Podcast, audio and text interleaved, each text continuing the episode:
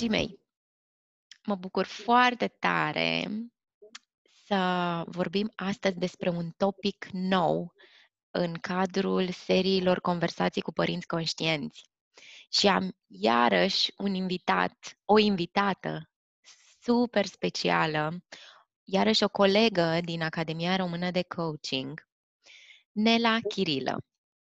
Nela este un om extraordinar pe care l-am cunoscut de curând, cu adevărat, și am aflat că face atât de multe lucruri. Ea este președinta Școlii pentru Suflet Holistic Work, este terapeut holistic constelator, trainer de terapie prin râs, master Reiki, terapeut Bowen, trainer pe hipnoză. În general lucrează cu mamele pe relația cu copiii lor sau relația cu mamele lor, face voluntariat cu copii în școli, ea trăiește în Torino de 18 ani și de 8 ani de zile a început munca sa în zona terapiei. Bine ai venit, Nela! Bine te-am găsit! Bună ziua! Um, astăzi vom aborda o temă specială și anume copiii sunt oglinda părinților. Și Nela ne va povesti mai exact ce înseamnă acest lucru, dar și cum putem să lucrăm cu noi, astfel încât să oglindim în copiii noștri tot ce este mai bun. Nela, te rog să te prezinți și să ne spui mai multe despre tine și despre munca ta Um, păi, mă numesc Nela Chirila, locuiesc, cum ai zis, de aproape 18 ani în Italia. Curând mă întorc în România, deja jumătate din... din uh, uh, am trimis în România din bagajul meu. E, e doar faza finală pentru că simt că am foarte multe de făcut acolo. Am și o asociație care mm, am uh, dedicat-o numele bunicii mele, se numește Lina Picături de Iubire, care îmi doresc să ajut foarte multe persoane în, în uh, România. Uh, ce fac? Mă dedic celor două pasiuni cele mai mari care au rămas se completează și cu celelalte care am făcut în viață. Dar uh, astea au rămas principale, constelații familiale și um, uh, terapia prin râs și coachingul se combină atât de bine cu amândouă, pentru că coaching fac și la terapia prin râs um, și uh, programarea neuronală se face la terapia prin râs, iar la constelații Uh, este, este foarte, mult, uh, foarte mult coaching, foarte multe întrebări pentru a ne descoperi pe noi, pentru a descoperi dincolo de uh, ne duce mai departe transgenerațional. Um, să vorbesc cum, cum ne oglindim Um, înainte de asta, aș vrea să te întreb puțin, uh-huh. să intrăm puțin în munca ta și să ne da. spui ce înseamnă terapie prin râs. Ah, dacă uh, încep, nu, nu mai termin două zile, uh, pentru că sunt foarte multe de, de spus. Uh, terapia prin râs semnifică să învățăm să râdem în primul rând conștient, să ne creiem noi bucuria din interiorul nostru și să nu mai așteptăm pe cineva din exterior să ne, ne creeze o bucurie, adică renunțăm la aceste atașamente de, de exterior și uh, ne, într-un fel ne programăm, nu? Pentru că acest râs interior ne programăm pentru fericire. De ce spun programăm, creind o rețea neuronală? Pentru că noi am uitat să râdem. Copilul râde de 300-400 de ori pe zi, iar adultul de 13-14 ori pe zi. Wow, ce diferență! Dar nu numai atât. Eu vreau să spun că din experiența mea de când lucrez, persoanele spun că de 13-14 ori pe lună, lunar, râd, pentru că sunt persoane care nu râd absolut, aproape deloc. Uh, și um, e minunat pentru că la cursuri mi-au venit persoane care au fost după un doliu și nu e ușor să râzi după ce, eu știu, îți moare copilul sau îți moare soțul. Și pentru că este acea credință de ce să râd. Nu am motiv ca să râd. Exact. Ei, noi asta învățăm, să râdem fără motiv, să accesăm acel copil interior al nostru și să râdem, să râdem fără motiv, să ne creăm fericirea din interior. Pentru că noi, atunci când râdem, avem un râs spontan, nu? Atunci, rare ori când râdem, avem râsul ăla spontan. Și acel râs nu, nu este atât de benefic, este bun, dar nu este atât de benefic pentru corp. Noi suntem 70% apă. Ehm, în momentul când râdem, îți dai seama ce se întâmplă în corpul nostru, nu? Se creează vibrațiile, se, se deblochează emoții, se, se, se produc atâtea, atâtea minuni în corpul uh, nostru. Deci e diferență între râsul spontan și râsul terapeutic, care râsul terapeutic uh, durează 10 minute, 12 minute. Eu vreau să spun că la În continuu? Meu, în continuu, da. Râsul este molipsitor și nu este greu. Deci, odată pornit, greu te oprești, pentru că auzindu-i pe cei din jurul tău, te oprești. E mai, e mai dificil să spun când să faci un râs de 12 minute singur. Eu l-am făcut pentru că după ce am terminat școala, am avut această temă ca 40 de zile să râd în fiecare dimineață 12 minute și cred că a fost cursul care i-am dat cea mai mare importanță pentru că mi-am dat seama de, de beneficiu, pentru că eu nu știam să râd. Dacă ai vedea pozele mele din, din trecut și uh, cum, cum sunt acum, fizionomia este foarte mult schimbată pentru că uh, eram foarte, foarte încruntată, foarte tristă, foarte uh, învățând să râd, uh, am învățat să iau decizii foarte rapide să, să găsesc foarte soluții, foarte repede soluții, să nu mă opresc pe, pe problemă. Mm-hmm. Dar um, ce este mai minunat că um, dărui, dărui și asta cred că în afară de faptul că um, eu țin cursuri, cred că voluntariatul mă satisface cel mai mult și îmi dă, îmi dă o încărcare energetică enormă când eu merg să lucrez, um, combin um, clase de la copii cu dizabilități cu copii sănătoși și învață să comunice între ei, să socializeze, să, să se iubească așa cum sunt. Și um, în terapia prin râs este foarte important contactul vizual, contactul fizic și de a, te, de a învăța să te exprimi, să te exprimi liber și chiar avem un exercițiu nemaipomenit care se numește Ghiberiș, limba copilului uh, nou născut, care e un fel de a vorbi fără sens, nu? Exact cum vorbește copilul de 6-7 luni, gângurește. Uh-huh. Și ajută foarte mult la eliberarea emoțiilor. Nu-ți poți imagina câți copii am întâlnit care mi-au spus ehm, ce motiv am să râd dacă părinții divorțează, ce motiv am să râd dacă mama mea e tristă, ce motiv am să râd dacă bunica mea e bolnavă sau mama mea e bolnavă. Ei, aici au învățat ei să râdă, să elibereze aceste emoții care mm, și le adună în sufletelele lor și uh, au înțeles cât de important să poarte în casa lor zâmbetul lor, să nu-l stingă, pentru că zâmbetul lor, râsetul lor face bine părinților, face bine celor din jurul lor și uh, ei să nu ceteze să, să râdă, pentru că râsul lor este vindecător pentru adulți.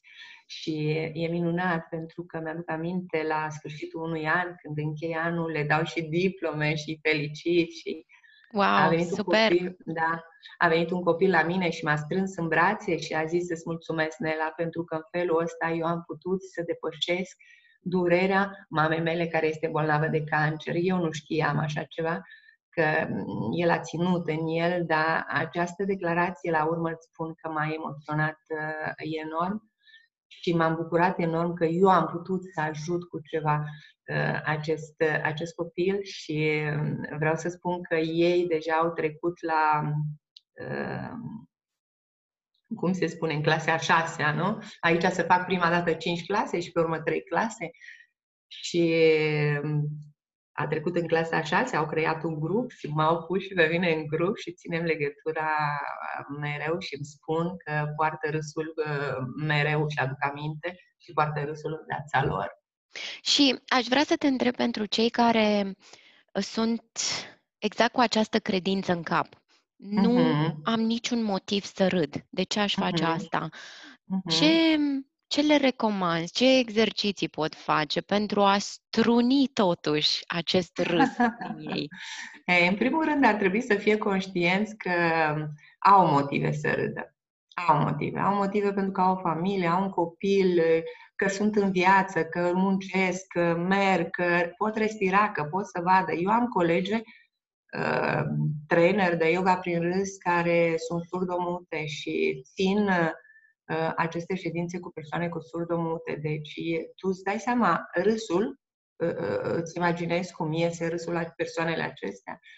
Uh, e, e doar vibrația, ei simt vibrația. Eu am avut un copil uh, surdomut la, la uh, unele din, una din sesiuni și îmi punea mâna pe gât și pe, pe stomac să simtă vibrația și atunci râdea și, și ea. Wow. În primul rând să se considere, să, că nu uită de, de, de, de că este aici pe pământ și că trăiește, nu? Sunt alții mai, uh,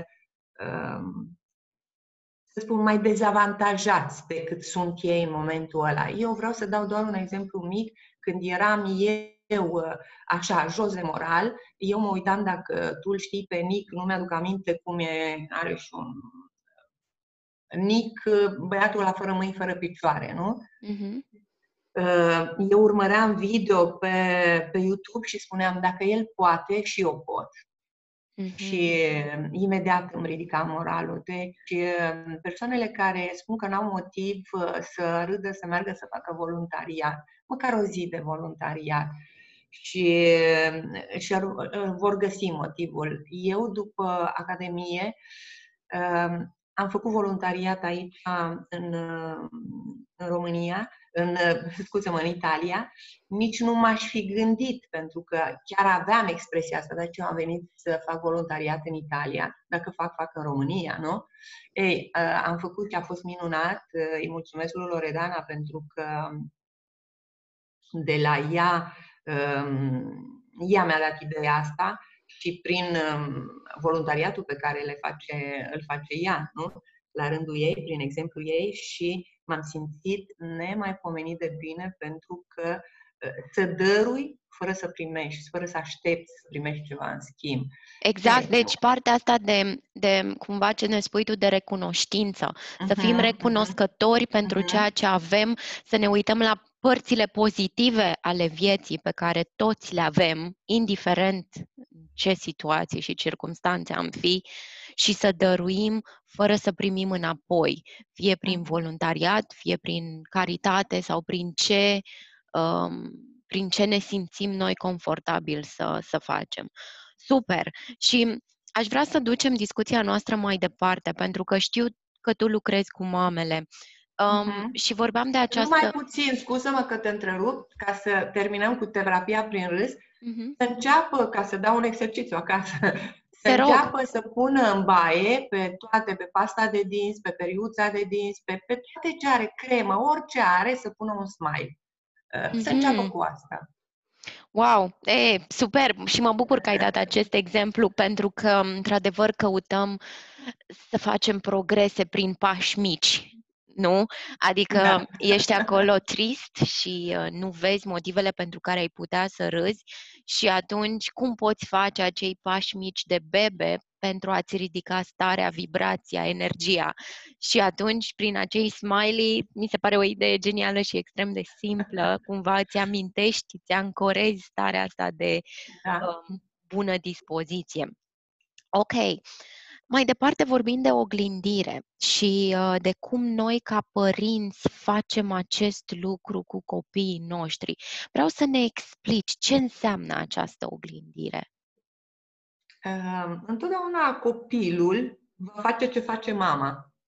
și nu va face ce spune mama, să ne aducem aminte, vine de noi, nu? Uh-huh. Dacă facem, facem că ne obligă, uh, dar uh, copilul va face, va imita foarte bine pe părintele și va rămâne imprimat în, în memorie ce a făcut mama și cum a făcut mama.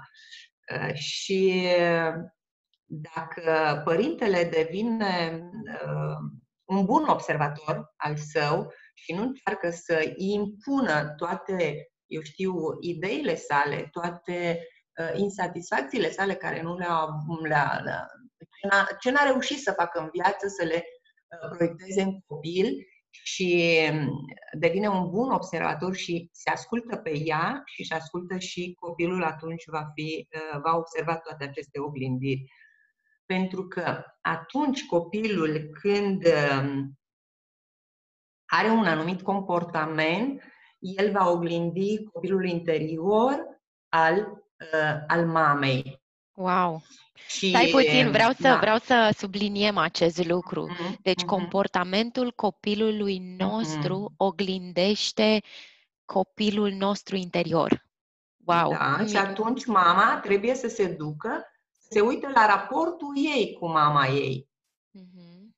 Și să-l, uh, să-l um, conștientizeze, să-l responsabilizeze, pentru că undeva acolo, în subconștient, eu știu, i-a rămas o emoție blocată, nu? Că mama s-a comportat cu mine într-un fel și uh, în acest fel, devenind conștient, responsabilizează, schimbă. Pentru că dacă tu atunci când ai fost copil ai creat acea emoție, astăzi că ești adult, automat poți să, poți să schimbi. Dar responsabilitatea în sine schimbă îți schimbă imediat. Uh, pentru că copilul, uh, aș vrea să vă spun, sunt uh, patru tipuri de comportament al, al copilului. Este comportamentul pasiv, acel copil care um, stă și nu, nu reacționează, nu? Nu-i face tot ceea ce zice părintele.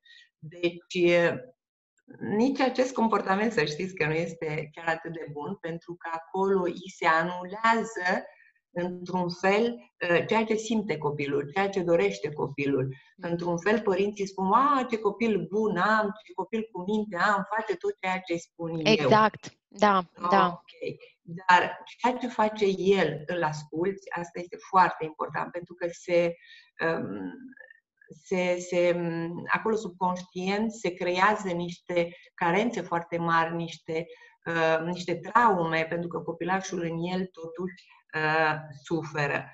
Și, uh, în general, acești copii ajung să devină perfecționiști și niciodată nu vor uh, nu se vor simți mulțumiți de ei și vor avea mereu nevoie ca cineva să-i valideze din exterior.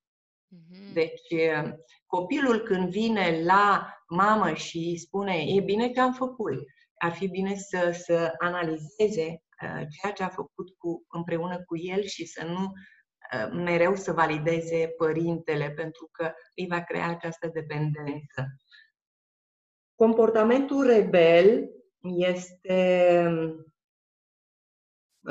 face contrar la ceea ce, ce spune părintele. Deci va fi copilul care răspunde și, și acest copil uh, nu, nu este ascultat ce simte, nu se ascultă părerea. Și uh, diferit față de primul, el uh, devine rebel, se răspunde, va răspunde mereu și asta se va întâmpla, va avea probleme poate și la școală, că va răspunde profesorului, dar amândoi simt o mare lipsă de iubire. Nu, nu se simt ascultați pentru că copilul uh, creează această lipsă de iubire când nu este întrebat ce simte, când uh, nu este ascultat, nu îi se cere părerea, ci doar îi se impune. Mm-hmm. Exact. Comport- da. da. Comportamentul izolat este acel comportament al copilului când uh, întrerupe contactul cu părinții. Și uh, am întâlnit foarte mulți părinți care spune nu pot să comunic. Am închis atât de mult în, în, în el, în ea, încât nu, nu, nu ajung să, De ce? Pentru că atât de mult i s-a impus, atât de mult a crezut, eu știu, mama, tata, că uh, ceea ce face, ea face bine, ei fac bine și uh, n-a ascultat ce, ce simte uh, copilul, nu l-a întrebat niciodată, dorești, uh, poate odată i s-a pus sub pijama care n-a, a, a urât-o, am întâlnit persoane că mi-aduc aminte cum îmi punea pijama aia sau îmi punea rochia aia. Eu vreau să spun de mine că mi-aduc aminte și acum de rochiile care mama mi le punea atât de apretate cât mergeam ca un roboțel și mama m-a chinuit toată copilăria cu o fundă pusă la, îmi strângea aici un moț în mijlocul capului și îmi punea o, o purtam pentru că eram obligată, dar niciodată nu mi-a făcut plăcere și mi-a rămas așa pe, pe... Deci, atenție mare, întrebați la ceea ce îi place. Ok, nu trebuie să cădem în cealaltă pantă, să um, îi, le facem mofturile, să, să, pentru că mofturile sunt altceva, iar a asculta ce simte copilul și ce îi place copilul, dacă îi place o anumită culoare, dacă se simte bine cu o anumită culoare este bine să-l ascultăm. Uh, un alt comportament este comportamentul contradictoriu, în care uh, niciodată nu, ce fac părinții nu, nu, nu este bine. Ei, în toate aceste comportamente, uh, dacă părintele identifică unul din aceste comportamente cu copilul său, automat să se uite în copilăria sa și să vadă ea cum a fost în mhm. copilărie. Pentru că acolo unde uh, a avut un, un, un comportament, să spunem, rebel, eu am avut un comportament rebel și, uh, și contradictoriu, alternam și uh, niciodată nu eram mulțumită de mama, de ceea ce face mama. De ce? Pentru că nu mă asculta, impunea. Faia, dregea aia, n-ai făcut aia, dregea. Și te duci cât mai mult. Ei, uh, rebel pe urmă devii puțin și la școală, devii puțin și la locul de muncă, devii puțin și în relație și asta îți, îți afectează viața. Vreau să te uh, întreb legat de aceste mm. tipuri de comportamente. Mm-hmm. Um, noi având aceste experiențe ale noastre în copilărie, în care ni, s-a, mm-hmm. ni s-au impus lucruri fără a se ține cont de părerea mm-hmm. noastră, și observ că acesta este cumva tiparul pentru toate sau triggerul pentru toate aceste patru tipuri de comportament. Um, este cumva copilul nostru interior cel care se comportă așa, izolat, rebel, contradictoriu sau pasiv? Acum, noi adulți Acum, fiind. ca și adult, da, da, da, uh-huh. da, da, da, da, da. Și având în vedere că spuneai că ar fi bine să facem această autoanaliză și să ne întoarcem în trecutul nostru. Spune-mi așa, care sunt câțiva pași sau poate câteva întrebări sau câteva metode prin care putem face această autoanaliză? În, în primul rând să fie, să, să pornească de la ideea, domne, vreau ceva ce mai bun pentru copilul meu, dar copilul meu să aibă ce mai bun, trebuie eu să am cel mai, ceea ce e mai bun. Eu am să-ți dau un exemplu dintr-o ședință cu un cuplu. Eu când, fac, când lucrez cu un cuplu, țin trei ședințe. O ședință odată cu, o cu una din ele, pe urmă cu cealaltă și pe urmă împreună. La una din ședințe, discutând, am spus fiți foarte atenți pentru că copiii prima dată percep la nivel energetic. Noi nu suntem doar corpul fizic, avem și corpurile energetice și uh, copilul este foarte, foarte uh, um, în conexiune cu corpul nostru uh, energetic. Ei, el simte deja vibrațiile din corpul nostru energetic, chiar dacă nu e în cameră cu noi, chiar dacă nu este, uh, să spun, uh, în aceeași casă. Poate să fie mama la serviciu și uh, copilul acasă. Prezent fizic. fizic. Da. Da, da, fizic. Și spun la persoanele respective, fiți puțin atenți la emoții, pentru că uh, eu am apreciat, ei voiau să rezolve chestia aia, amândoi, nu numai să-l, să-l um, uh, doar unul și să um, îl uh, ajute pe celălalt, eu știu. Nu, amândoi, practic, au venit la mine și au spus vrem să rezolvăm situația asta pentru că merită și vrem să depășim acest moment. La cealaltă ședință au venit și mi-au zis, uh, știți că uh, a, uh, ei mi-au zis, eu, noi nu avem discuții în casă.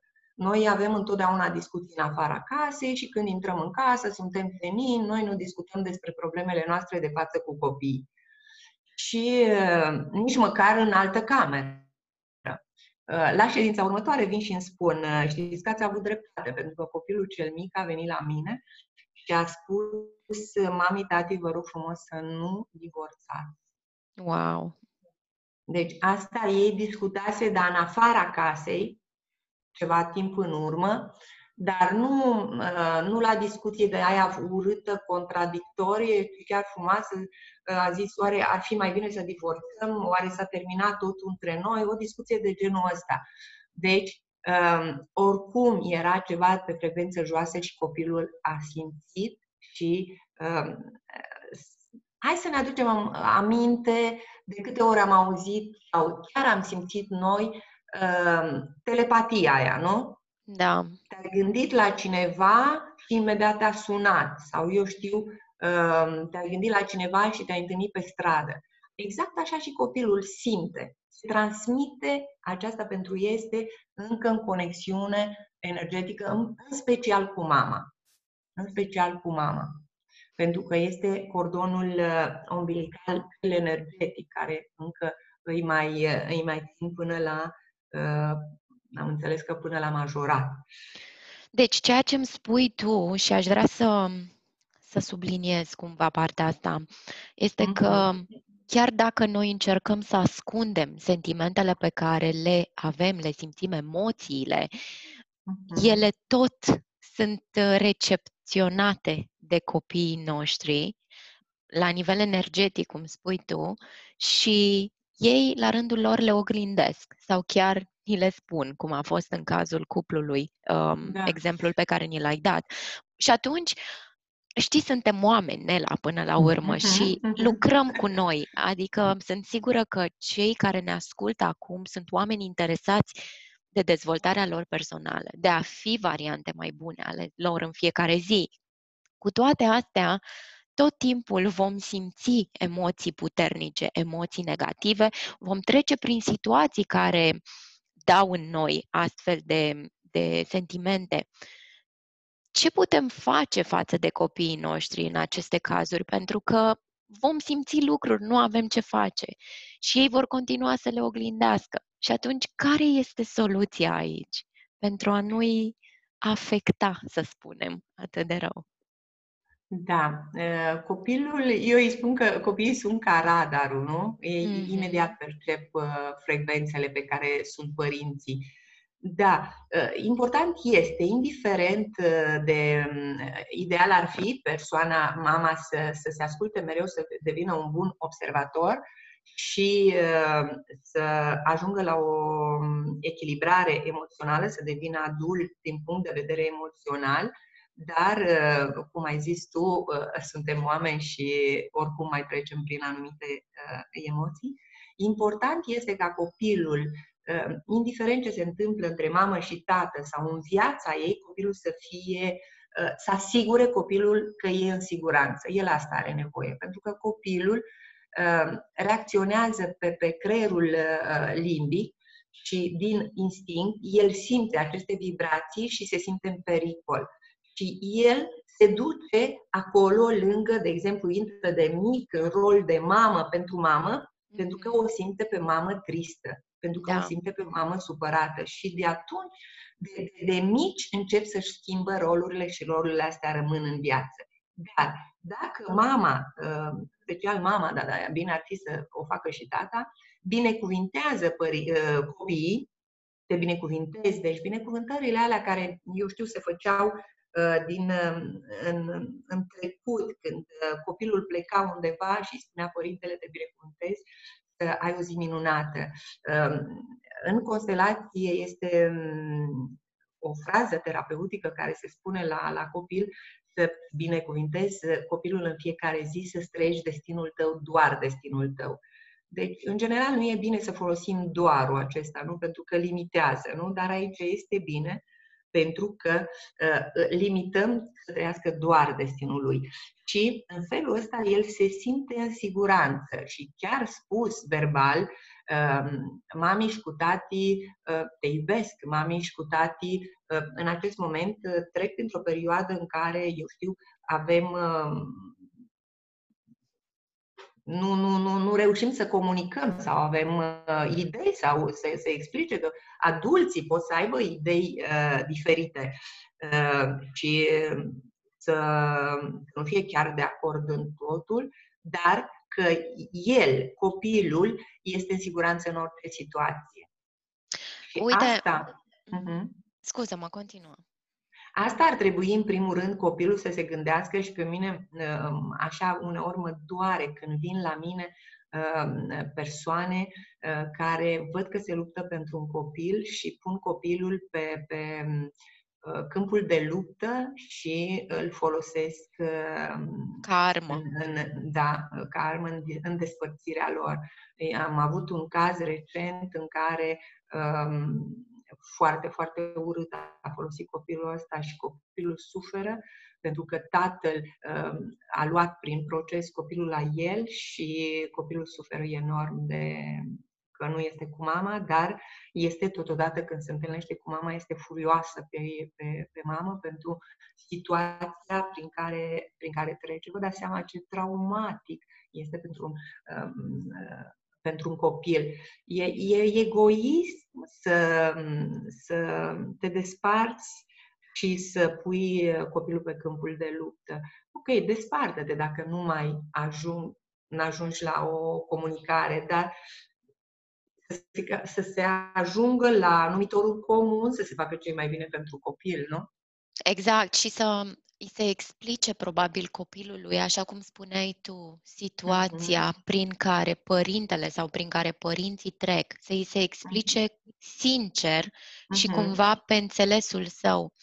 Știi, exemplul acesta mă duce cu gândul la o situație recentă pe care am trăit-o în viața noastră de familie, um, experimentând uh, pierderea câinelui nostru pe care l-am avut 10 ani cu noi uh-huh. și care era extrem de prezent în viața noastră, inclusiv a copiilor, evident și eu și soțul meu am fost extrem, extrem de triști și am suferit și nu am încercat să ascundem lucrul acesta, ci din contră l-am uh, acceptat și l-am explicat copiilor um, uh-huh.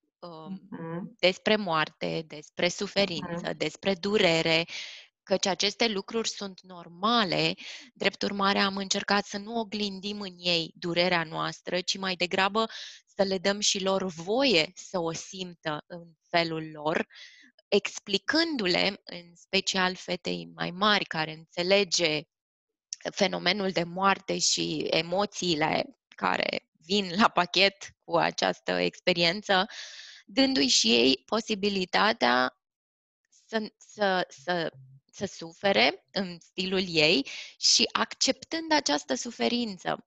Și vreau să spun că, într-adevăr, um, poate vechea Roxana de acum 10 ani ar fi încercat să ascundă și să ignore tot ce se întâmplă, dar um, acceptând și eu la rândul meu această suferință și pentru mine a fost o lecție, am, i-am ajutat și pe ei să accepte iarăși, să-și dea voie, mai bine spus, să accepte.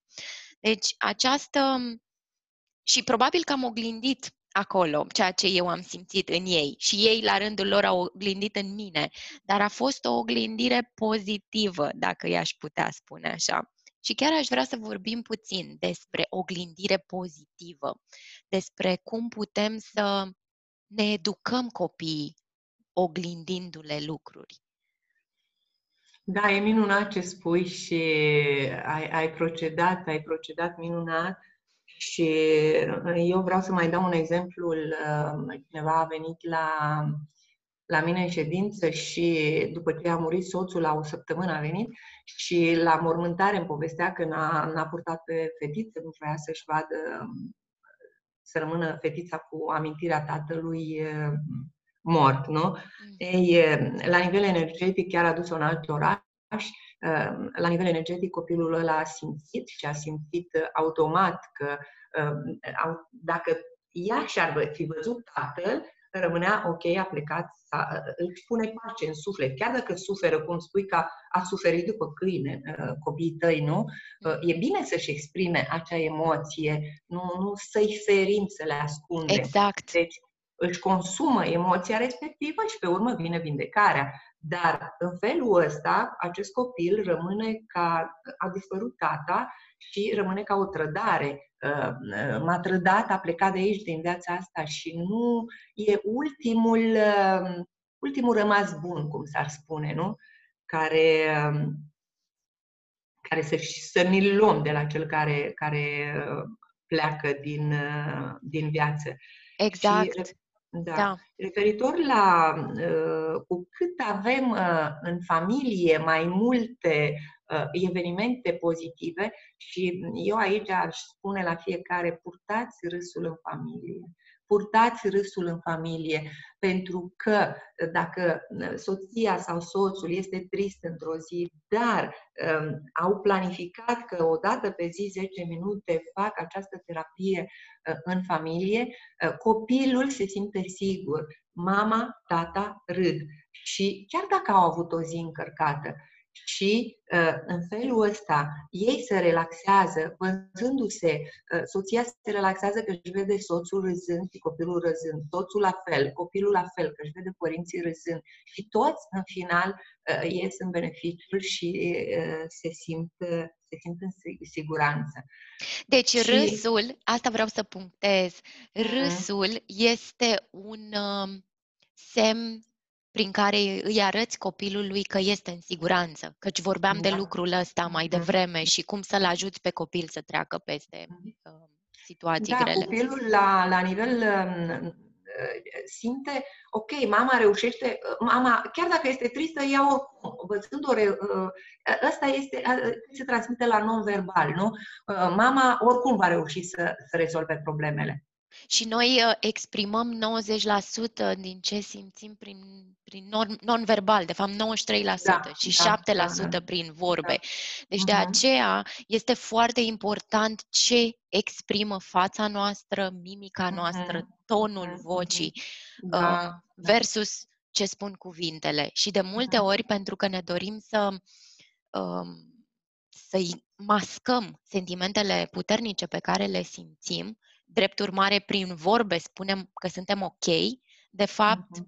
mimica noastră arată că nu suntem ok și atunci creăm iarăși un conflict și copilul nu înțelege și poate uneori se comportă într-un anume fel, face tantrumuri, pare frustrat, plânge și noi uh-huh. nu înțelegem de ce. Spunem că este răsfățat, că uh-huh. poate cine știe a avut și el o zi grea, dar de fapt este starea noastră, mimica noastră, care, pe care copilul o oglindește și, de fapt, conflictul dintre ceea ce spunem și ceea ce arătăm, pe care copilul o oglindește prin comportamentul său. Da, așa este. Eu am, am o colegă cu care sunt mai apropiată, cu uh, Magda, uh, Magda Roaită, care am fost și la ea în vara asta și am cunoscut familia, un copil minunat, o familie minunată și întotdeauna și copilul când este bolnav, ea, uh, se privește ea. De ce? Uită imediat în, um, și eu, toate ședințele care le fac, am dicționarul cu emoțiile uh-huh. și dacă persoana nu știe să-și ascultă emoție, uh, mă întreb, mă uit imediat la boală, mă uit în spatele emoției și găsesc imediat modul de gândire a persoanei respective și emoția. Și ea, rezolvând emoțiile ei, imediat copilul se, se sănătoșește chiar și fără medicamente. Doar dacă a trecut, doar dacă a trecut, să spun, o zi, două și n-a priceput bine emoția și boala a avansat puțin, uh, oricum se vindecă, dar are, a intrat în procesul de vindecare. Dar uh, dacă ea din prima zi imediat se vindeca cu situații uh, cu intoxicație și ea a trecut, ea a trecut a doua zi, n-a mai avut nimic, nici măcar n-a ajuns să se ducă la medic. Da, e... Deci bolile copiilor pot să oglindească stările părinților? Da, da, da. Și mai mult de atât să spun, să spun ceva, că animalele de casă oglindesc, oglindesc și ele comportamentul nostru și iau foarte mult din comportamentul nostru. Eu, noi am făcut la școală și constelații pentru animale și e, e minunat pentru că ei preiau foarte mult din energia noastră negativă ca să ne, ne protejeze. Da, am auzit partea cu animalele, într-adevăr, că și bolile pe care ei le dezvoltă uh-huh. sunt o reacție la starea de spirit a, a la emoțiile uh-huh. patronilor, da. da. Ei, o, o altă modalitate care poate să, să lucreze părintele la, la mod pozitiv, să spun cum ai zis, uh, cu copiii, e uh, eu fac constelații cu copii cu ajutorul poveștilor. Este, este nemaipomenit, îmi aduc uh, aminte în vară că am mers la, la o colegă din Academie la, uh, la Can, la Laura, și acolo mai era o altă colegă cu fetița și um, am, i-am făcut constelație și am văzut prin uh, doar întrebând copilul ce poveste îți place. Și în acea poveste, în spate, găsești răspunsul la ceea ce copilul nu vrea să-ți spună. Deci, studiind personajele din acea poveste, nu? Uh-huh. Afli de ce copilul um, este trist, de ce copilul um, este blocat undeva, de ce copilul are acest comportament, eu știu, pasiv, rebel, izolat sau contradictoriu, nu? Nu rezist să te întreb pentru că și eu am o situație cu, cu fica mea cea mare, uh-huh. apropo de partea cu povești, în care este atrasă de poveștile astea în care avem lupul, gen uh-huh. scufița roșie, gen um, cei trei purceluși. Uh-huh. Ce înseamnă lucrul ăsta? Și mai mult de atât, um, o sperie prezența acestui lup, adică vrea să se uite și să le audă și să-i se spună, dar în același timp este și frică. Ce înseamnă? Ei, um, nu mi-aduc aminte acum la fiecare, dar fiecare are un, are un, deci lupul, de exemplu, are, reprezintă o persoană care, um, care o sperie, o, o persoană din realitate care o sperie, de care are frică. Mm-hmm. Mm-hmm. Dar să fim atenți, că poate să fie uh, emoția mamei sau a tatălui sau chiar a bunicilor. Interesant. Deci, Am să explorez, bunici, da, ideea da, aceasta. Dacă bunicii au avut o, uh, o emoție puternică, pentru că copiii, nepoții sunt foarte legați de bunici. Mm-hmm. Exact. Și dacă în bunicii, deci se oglindesc și cu copilăria bunicilor, dacă sau chiar cu viața bunicilor, nu numai cu copilăria, dacă bunicii au avut o, o traumă puternică și n-au rezolvat acea uh, traumă, cum spui tu cu cățelul, e foarte frumos pentru că tu ai procesat doliu și asta este bine. Uh, pentru că ai dat voie să, să îți exprime emoțiile care le-ai avut în, în acel moment, nu le-ai ținut în tine, dar nici nu îl prelungești, pentru că nici doliu prelungit nu este, uh, nu este bun. Uh, se, se creează o, un nod energetic. În momentul când se exprimă doliu uh, și te gândești la acel, um, acea persoană, la acel animăluț, pentru că copiii sunt foarte...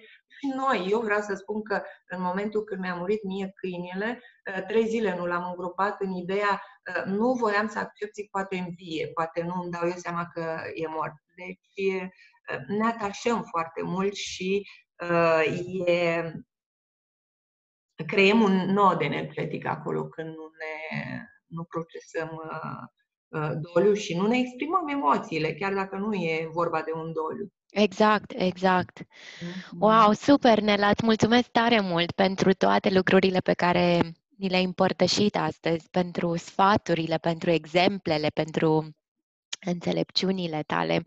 Aș vrea să știu dacă mai vrei să ne spui ceva în încheiere și mm-hmm de asemenea, unde te pot găsi oamenii dacă vor să afle mai multe despre munca ta sau să lucreze cu tine? Păi ce aș vrea? Aș vrea să dau două chestii uh, practice pe care uh, persoanele să le facă acasă. două exerciții practice. În primul rând, deci, am spus, râsul în familie ajută foarte mult și creează niște ancore copiilor nemaipomenite copilul când va deveni adult și va trece prin situații, eu știu, dificile, își va aduce aminte de mama și de tata cât de râ, mult râdeau împreună, chiar dacă ei și ei au trecut prin situații dificile. De, e o ancură foarte puternică pentru copil. De a elibera emoția, e bine să se folosească acest în familie. Vă dați seama ce, ce minune chiar să, să experimentezi azi în, în familie cu, cu copiii și cu soțul, de să vă uniți și să râdeți și să uh, vorbești ghiberiș, pentru că ghiberiș e o modalitate de a exprima, a-ți elibera emoția pe care ți-ai adunat-o, eu știu, în timpul zilei și um, uneori noi nu, nu spunem să nu jignim, să de frică să nu ne mai iubească, să nu rănim, din diverse motive. Deci, uh, imaginează când toți încep să vorbească această limbă. Dar chiar, chiar, chiar, chiar, îți dai seama cum încep râsete uh, nu, uh, între, între, între membrii familiei, nu? Și fiecare reușesc să elibereze, adică să zici fără cuvinte, nu? Pentru că în momentul dacă tu spui și o spui cu un ton, n-ai învățat să, să o spui cu iubire, uh, în momentul ăla creezi eu îi spun karmă, creezi un nod energetic acolo, care ăla trebuie rezolvat. Și în momentul când se exprimă la, la modul ăsta, îți eliberezi ceea ce ai pe suflet. Nu? Nu te duce niciodată acasă uh, cu, cu faptul că, eu știu, te-ai supărat cu șeful. Intră în baie și începi să te uiți în baie, în oglindă și să vorbești această limbă ca și cum ai vorbit cu șeful tău să-i spui uh, ceea ce ai de făcut, ceea ce ai tu pe suflet, dar nu spui cu cuvinte, ci spui prin această limbă ghiberi și îți descarci acea emoție și nu rămâne acolo pe, pe sufletul tău. Uh, pe urmă, Uh, un alt exercițiu care eu îl dau foarte des la persoane este ia o foaie A4 pe care scrii emoția. Nu știi ce emoție ai, nu, nu, nu, nu o identifici, nu? Uh, scrie uh, pe foaia respectivă uh, numele tău, pe altă foaie scrie e doar emoție, nu? Și te duci să o asculți. Uh, și în acest fel uh, a reușești să identifici pentru că te conectezi din punct de vedere energetic cu acea emoție. Uh, un alt exercițiu pentru mame ar fi bine să noi nu știm să ne ascultăm aceste corpuri care nu le vedem, mental și emoțional. Și noi, 90%, ne comportăm, ele ne conduc, corpul emoțional și corpul mental. Noi dacă luăm trei foi a patru pe care scriem uh, corpul mental, corpul emoțional și uh, corpul fizic și ne așezăm pe fiecare dintre ele și ne ascultăm, vom vedea că există diferență. Și în acest fel uh, reușim să ne ascultăm și în momentul când cineva ne-a zis ceva, deci după cuvânt, după acțiune, urmează emoția, nu? Ei, eu deja o percep din corpul emoțional acea emoție și pot să o opresc. Uh, respirând, deci uh, fiind conștient, nu că uh, reprim ceva, nu? Încep să, să îmi creez o, o stare de, de, de relaxare în momentul când ești, ești conștient de ceea ce se întâmplă cu tine. Pe urmă ajută foarte mult, eu știu, să când îți vine o emoție, eh, când simți ceva practic în corpul fizic, știi dacă este din corpul emoțional sau este din corpul mental. Adică dacă, dacă cineva m-a supărat și uh-huh. sunt nervoasă, asta ar fi mhm. emoția, um, eu o resimt probabil ca un ghem în stomac, asta ar fi partea fizică, nu? Dacă care... nu ai simțit-o deja, nu, a, nu știu să mă ascult, și să o simt deja, pentru că corpul emoțional este uh, partea energetică care nu o vedem în afara corpului fizic, uh, dacă eu n-am știut de acolo să, să o ascult și să încep să um, respir, să mă relaxez, să nu ajungă să fie acel gem în stomac, uh, e, e ok, pentru că nu ajung să să rămână la mod negativ acea emoție în mine, dar dacă a ajuns, e bine să o ascult, iau acea foaie, o ascult și este, este bine chiar, cum ai zis, un coleg, dacă mi-a zis ceva, pun o altă foaie pentru coleg jos și vorbesc cu acel coleg și spun. Important este să nu acuz, să spun m-am simțit așa, m-am simțit așa. Mm-hmm. Ori metoda asta, ori metoda de ghiberici în care îmi imaginez colegul respectiv și că îi spun ceea ce îmi stă pe stomac și uh, mă eliberez și nu rămân cu uh, acel ceva. Pentru că dacă îl las acolo, va veni uh, iar acest coleg cu ceva mai mare sau va veni un alt, o altă persoană care să rămâne ca o rană, care o exact. rană deschisă. Și chiar dacă încerci să te duci acasă și tu să-ți reprimi acel sentiment de nervi sau de supărare pe mm. care îl simți uh, și să nu-l arăți, să spunem, familiei tale, el va ieși imediat sub acea formă de ai țipat la copilul tău, te-ai enervat, ai, lov- ai da. ridicat da. mâna, l-ai lovit și te gândești de ce se întâmplă lucrul ăsta. Se întâmplă pentru că era acea emoție reprimată în tine care nu avea de-a face cu familia, ci cu experiența ta anterioară și rămânând acolo și ne, fiind nedescărcată într-un fel sau altul, ea s-a a ieșit, din păcate, spre altcineva. Uh-huh. Super, da. Pentru că noi, în momentul ăla, noi am reprimat, nu? Și nu da. ești pe prezent. Nu stai pe prezent, n-ai rezolvat problema și în momentul ăla te conduce, ești pe pilot automat, te conduce corpul emoțional. Și conducându-te, corpul emoțional se exprimă el și automat, nu? E ca și cum ai vrea să ridici vocea și să spui și să tot ce ai adunat acolo față de coleg, dar de fapt colegul nu e în față, ci copilul, nu? Exact. Și nefiind pe prezent, nefiind pe prezent, te, te răspund pe pe cine găsești. Exact. Super. Îți mulțumesc tare mult, Nela. Spune-mi unde te găsesc cu oamenii dacă vor să afle mai multe despre ce faci tu. Um, mă pot găsi pe, pe Facebook, Nela, Nela Chirilă, sunt toate datele mele, date de mhm. e-mail, de telefon.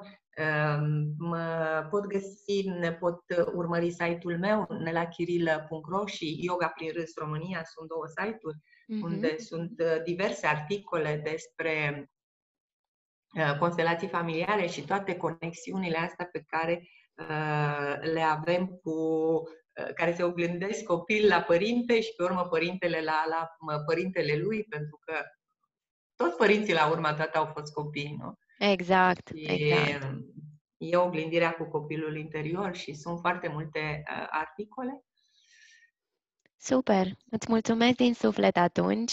Iată, dragii mei, încheiem un nou episod din seria Conversații cu părinți conștienți, în care am vorbit despre cum părintele oglindește emoțiile sale în copil, în care Nela ne-a oferit multe sfaturi practice de cum putem să oprim sau să, să descărcăm mai degrabă emoțiile pe care noi le resimțim, astfel încât să nu ajungem să le oglindim în comportamentul copiilor noștri, despre terapia de prin râs, care mi se pare fantastică și abia acum am început să descoper beneficiile ei ascultând-o pe Nela. Așadar, luați de aici ce vi se potrivește, lăsați-vă inspirați și dați un share. Poate ajutăm și pe altcineva. Vă îmbrățișez, vă iubesc, pa, pa!